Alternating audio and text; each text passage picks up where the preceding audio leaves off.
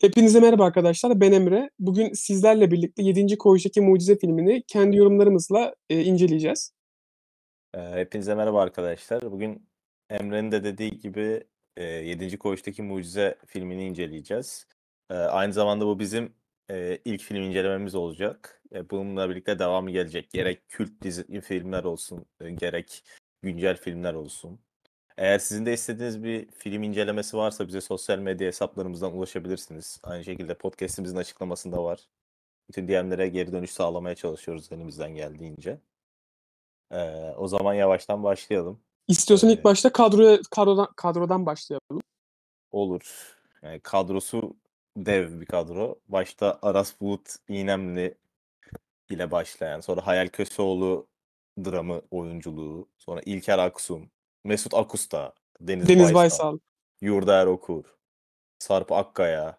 Yani daha var da var. En göze Yani saysak bunlar. bitmez. Aynen öyle yani. Bütçesi de konusu da çok yüksek ve güzel bir filmdi. Ne zaman çıktığına gelecek olursak 2019 2010 yılında aynen. 2019 yılında çıktı. Ee, bir uyarlama üzerine ee, yapıldı. Miracle in Cell No 7 ee, eğer uyarlamasını izlemek istiyorsanız. Bu arada yapılmış en başarılı uyarlamalardan bir tanesi bana göre. Yani özellikle film bakımından e, hani film uyarlamaları konusunda çok başarılı. 7. Koğuştaki Mucize.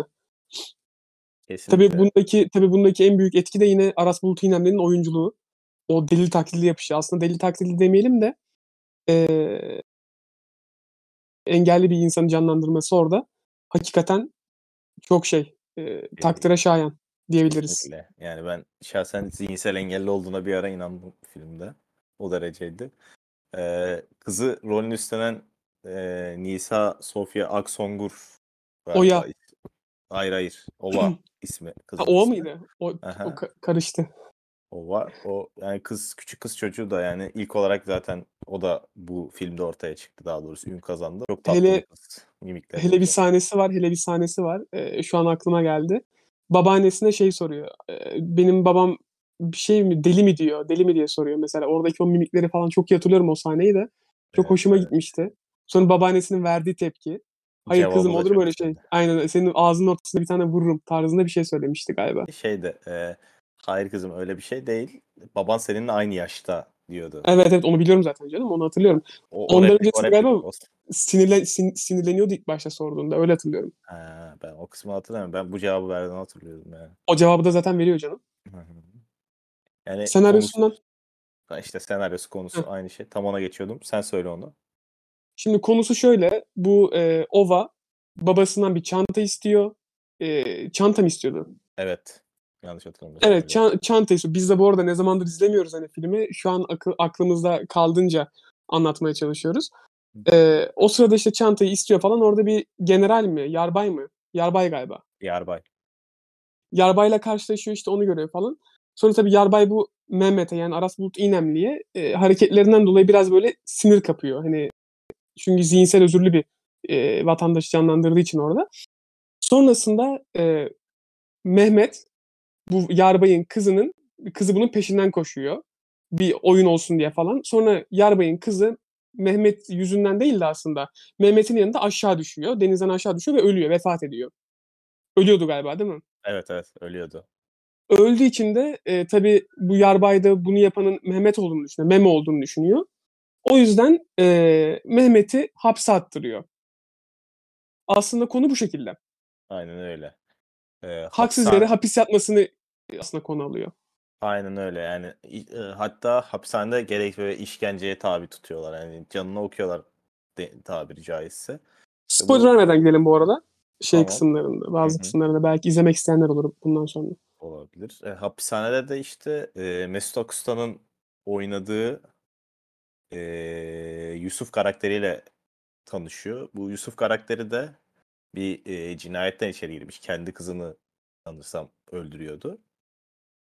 Orada tanışıyorlar, konuşuyorlar, sohbet ilerletiyorlar. Keza diğer mahkumlarla da. Ama en belirgin o. Ve ondan sonra bir şekilde Mehmet, daha doğrusu Memo e, hapisten çıkıyor. Cezasız bir şekilde kurtuluyor.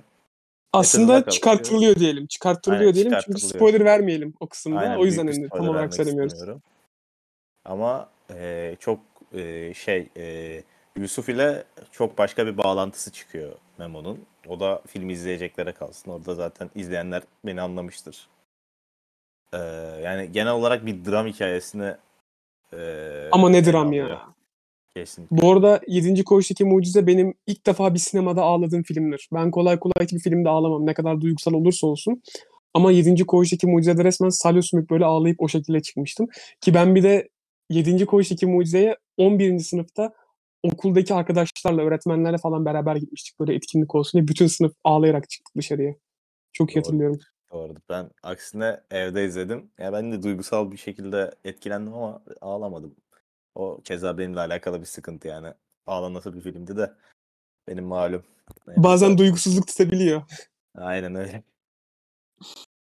Onun Ee, harici başka neyimiz kaldı? Aras İğnem diye bence ayrı bir parantez açalım. Olur. Yani Aras Bulut İynemli deyince akla direkt zaten yani zibilyon tane iş geliyor. Birbirinden farklı ve bir o kadar da e, etkili karakterlerde kendisini görüyoruz. Son zamanlarda zaten öyle bir seviyeye çıktık yani Türkiye Ligi'nin üstüne çıktı tabiri caizse. Yani Disney Plus'ın şu an Türkiye için ama globale ürettiği Atatürk dizisinde başrol oynuyor ve yani ona eşlik edecek oyuncular arasında Hollywood starı var. Emma Stone var. Yani Tabii canım bir sürü oyuncu var. Yani aynen kesinlikle. Ki Ve e, Aras Bulut'u sen nerede tanıdın? Hangi dizisinde ilk başta tanıdın? Ben sanırım Aras Bulut'u e, öyle bir geçer zamanki de gördüm ama o kadar orada dikkatimi çekmedi Hı hı. açıkçası. Çünkü o, o diziyi ben o kadar açıkçası böyle bağımlı bir şekilde izlemedim. Esas çarpışmada benim dikkatimi çok çekti. Ya çarpışma demişim pardon şey içeride de kusura bakmayın dilim suçtu. İçeride de çok iyiydi. Özellikle e, neydi adamın ismini unuttum. Kim neydi başrol? E, Çağatay Çağatay Ulusoy. Ulusoy. Heh, Çağatay Ulusoy. Çağatay Ulusoy'la uyumları çok iyiydi. O karakter çatışması çok iyiydi. Yani orada anladım kumaşın da kaliteli olduğunu ama ondan sonra Çukur'a geçti. Eyvallah Çukur'u da izledim. Çukur'un yani hepsini İlk iki izlemedim. sezon İlk güzeldi iki bence. sezonu- Aynen öyle. Zaten planlanan Çukur'un da planlanan senaryosu iki sezonluktu. Ondan sonra bu kadar ses yankı diye uzattılar uzattılar. İyice cılkı çıktığı için ben ikinci sezondan sonra hatta birinci sezonun sonundan sonra ben Çukur'la olan şeyimi kastım zaten. Ondan sonra da zaten şeye geçti yani Free TV'den çekildi. Şu an Atatürk dizisine hazırlanıyor ki galiba çekimlerin de ortasındalar şu anda. Veya ikinci sezonu çekiyor olabilirler. Bu yanlış olabilir ama ilk sezonun çekimlerinin ortalarındalar. Daha kesin bir bilgi. Zaten e, fark etmişsinizdir. Son zamanlarda magazine de çok fazla görüntü vermiyor ve röportaj falan da vermiyor. Bir dergiye de çıkmıyor. Çünkü Atatürk dizisine özel olarak hazırlanıyor. Görünüşünü değiştiriyor ve e, kilo alma verme sürecinde. Ve bunu sanırım sözleşme gereği saklaması gerekiyor. Sadece bugüne kadar bir ya da iki tane fotoğrafı var. O Atatürk dizisine başladıktan sonra bir yemekte çekilen bir fotoğrafı var. Sızan görüntüler. Orada yani orada gördüğüm kadarıyla bayağı başarılı bir tipleme yapmış kendisi de. Çünkü şöyle e, Atatürk dizisi aslında global bir iş olacak. E, konumuz zaten şu an Atatürk dizisi değil. Hani bilinsin diye söylüyorum. Atatürk dizisi öyle basit bir dizi olmayacak. Basit bir Türk dizisi olarak geçilmeyecek. E, zaten başrollerden de anlarsınız. Başroller çok sağlam. E, dünyaya hitap eden bir dizi olacak. E, Cumhuriyetimizin 100. yılında çıkacak. 29 Ekim 2023'te çıkacak. E, sonrasında İynemli hakkında da söyleyeceğim şöyle bir şey var. Ben de aynı şekilde öyle bir geçer zamanki de tanıdım. Onu ya ben zaten öyle bir geçer zamanki bayağı bir izliyordum. Benim psikolojimi bozan bir diziydi hatta açık açık söyleyeyim yani. Hele ki o Mete'nin oradaki deli tavırları falan hani çok çok başarılıydı gerçekten. Benim hani orada hoşuma gitmişti. Orada bir dikkatimi çekmişti. Sonrasında kendisini ilerletip böyle yerlere geleceği zaten o diziden belliydi. Açıkçası hani işte o kadar güzel rol yapabilmesi. Çünkü o zamanlar no name'di. Daha hani bir e, şey yoktu. E, tanınırlığı yoktu. Öyle bir geçer zamankiden sonra kendini bayağı bir ispatladı bence. Aras Bulut Kesinlikle. İynemli. Bu arada e, son olarak Atatürk dizisine daha fazla değinmeyeceğim ama açmak istediğim bir parantez var. Atatürk dizisinde e, yardımcı oyuncu olarak aldıkları oyuncular bile Türkiye Başrol TV sektöründeki dev isimler yani. Örneğin Esra Bilgiç mesela. Salih yani. Bademci. O da Salih galiba Bademci. oynuyordu. Evet evet var. Yani kadrosunu say say bitmez burada ama nam salmış çoğu Türk oyuncuyla çalışıyorlar yani. Ve bunları yardımcı rol çoğu. Yani 2-3 tanesi başrol adam akıllı böyle ağır roller vermişlerdir eminim ki ama o derece yani yardımcı Mehmet rol olacak Günsür mesela. Mehmet sağlanmış. Günsür. Kesinlikle. O sanırım Ali Rıza Bey'i oynayacaktı Atatürk Evet dizisinde. evet babasını oynayacak. Neyse konuyu Atatürk dizisine şu an getirmeyelim. 7. Koğuş'taki mucizeden devam edelim. Aynen öyle. Yani açıkçası daha fazla diyecek bir şey kalmadı. Yani çok güzel bir filmdi. Türünün en iyi işlerinden biriydi ve Yapılan en Ee, iyi uyarlamalardan bir tanesiydi. kesinlikle ve rolleri oyuncular çok tam o roller için özel olarak özenli seçilmişler. Yani hepsi rolü taşıdı. Bir tane bile sırıtan oyuncu yoktu yani. Yani benim genel olarak bu filme verdiğim puan 8 10 üzerinden. Benim beni ağlatmaya başaran ilk film ol, film olduğu için sanırım 9 ya. Çünkü yani bana göre bana göre 9'luk bir filmdi bu.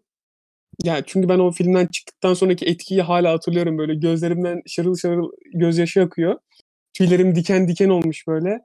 Diyorum ben ne izledim ya böyle falan. Tabii sonra hemen eve gidiyorum falan bakıyorum böyle hani filme gelen yorumlara falan. Bir tane kötü yorum görmedim ben bu film hakkında. Kesinlikle. Ya ilk başlarda belki şey olarak eee, bir tepki vardı hani bu zihinsel engelleri falan hani biraz tiye mi alıyor acaba diyen böyle bir tayfa vardı yani nasıl diyeyim birazcık böyle bir olumsuz bir bakış açısı vardı yani tam oynayabilecek mi veyahut da senaryo iç seçiciliği bakımından yani senaryoda yeteri kadar yansıtabilecek mi diye soru işaretleri çok vardı. Yani ön yargıyla yaklaşıldı bir nevi ama sonradan Ön herkes yargı tabii ki de yıkıldı. yani. Aynen öyle. İzledikten sonra herkesin söylediği şey aynı zaten. Ben hayatımda böyle güzel dram filmi izlemedim. Veya çok güzel bir film olmuş tarzında yani. Kesinlikle. İzlemeyenleri kesinlikle öneriyorum. Öneriyoruz daha doğrusu. Aynen Ee, öyle. benim 9 senin 8 miydi? Evet. Genel puanımız o. Evet. Yani bugünlük böyle oldu. İşte Sanırım bu kadar sonraki konuşacaklarımız. aynen aynen. Ee, bir sonraki podcast'imiz muhtemelen ee, bu hafta başlayacak bir dizi olacak. Şimdi ismini vermeyeyim sürpriz olsun size. Zaten Ee, hikayelerden duyururuz ne aynen olduğunu. öyle. Ee, bizi açıklamadaki sosyal medya ee, platformlarımızdan takip edip ee, bölümümüze oy verip bizi podcastlerimizden de takip etmeyi unutmayın. Sağlıcakla kalın. Hepinize iyi günler. Hoşçakalın.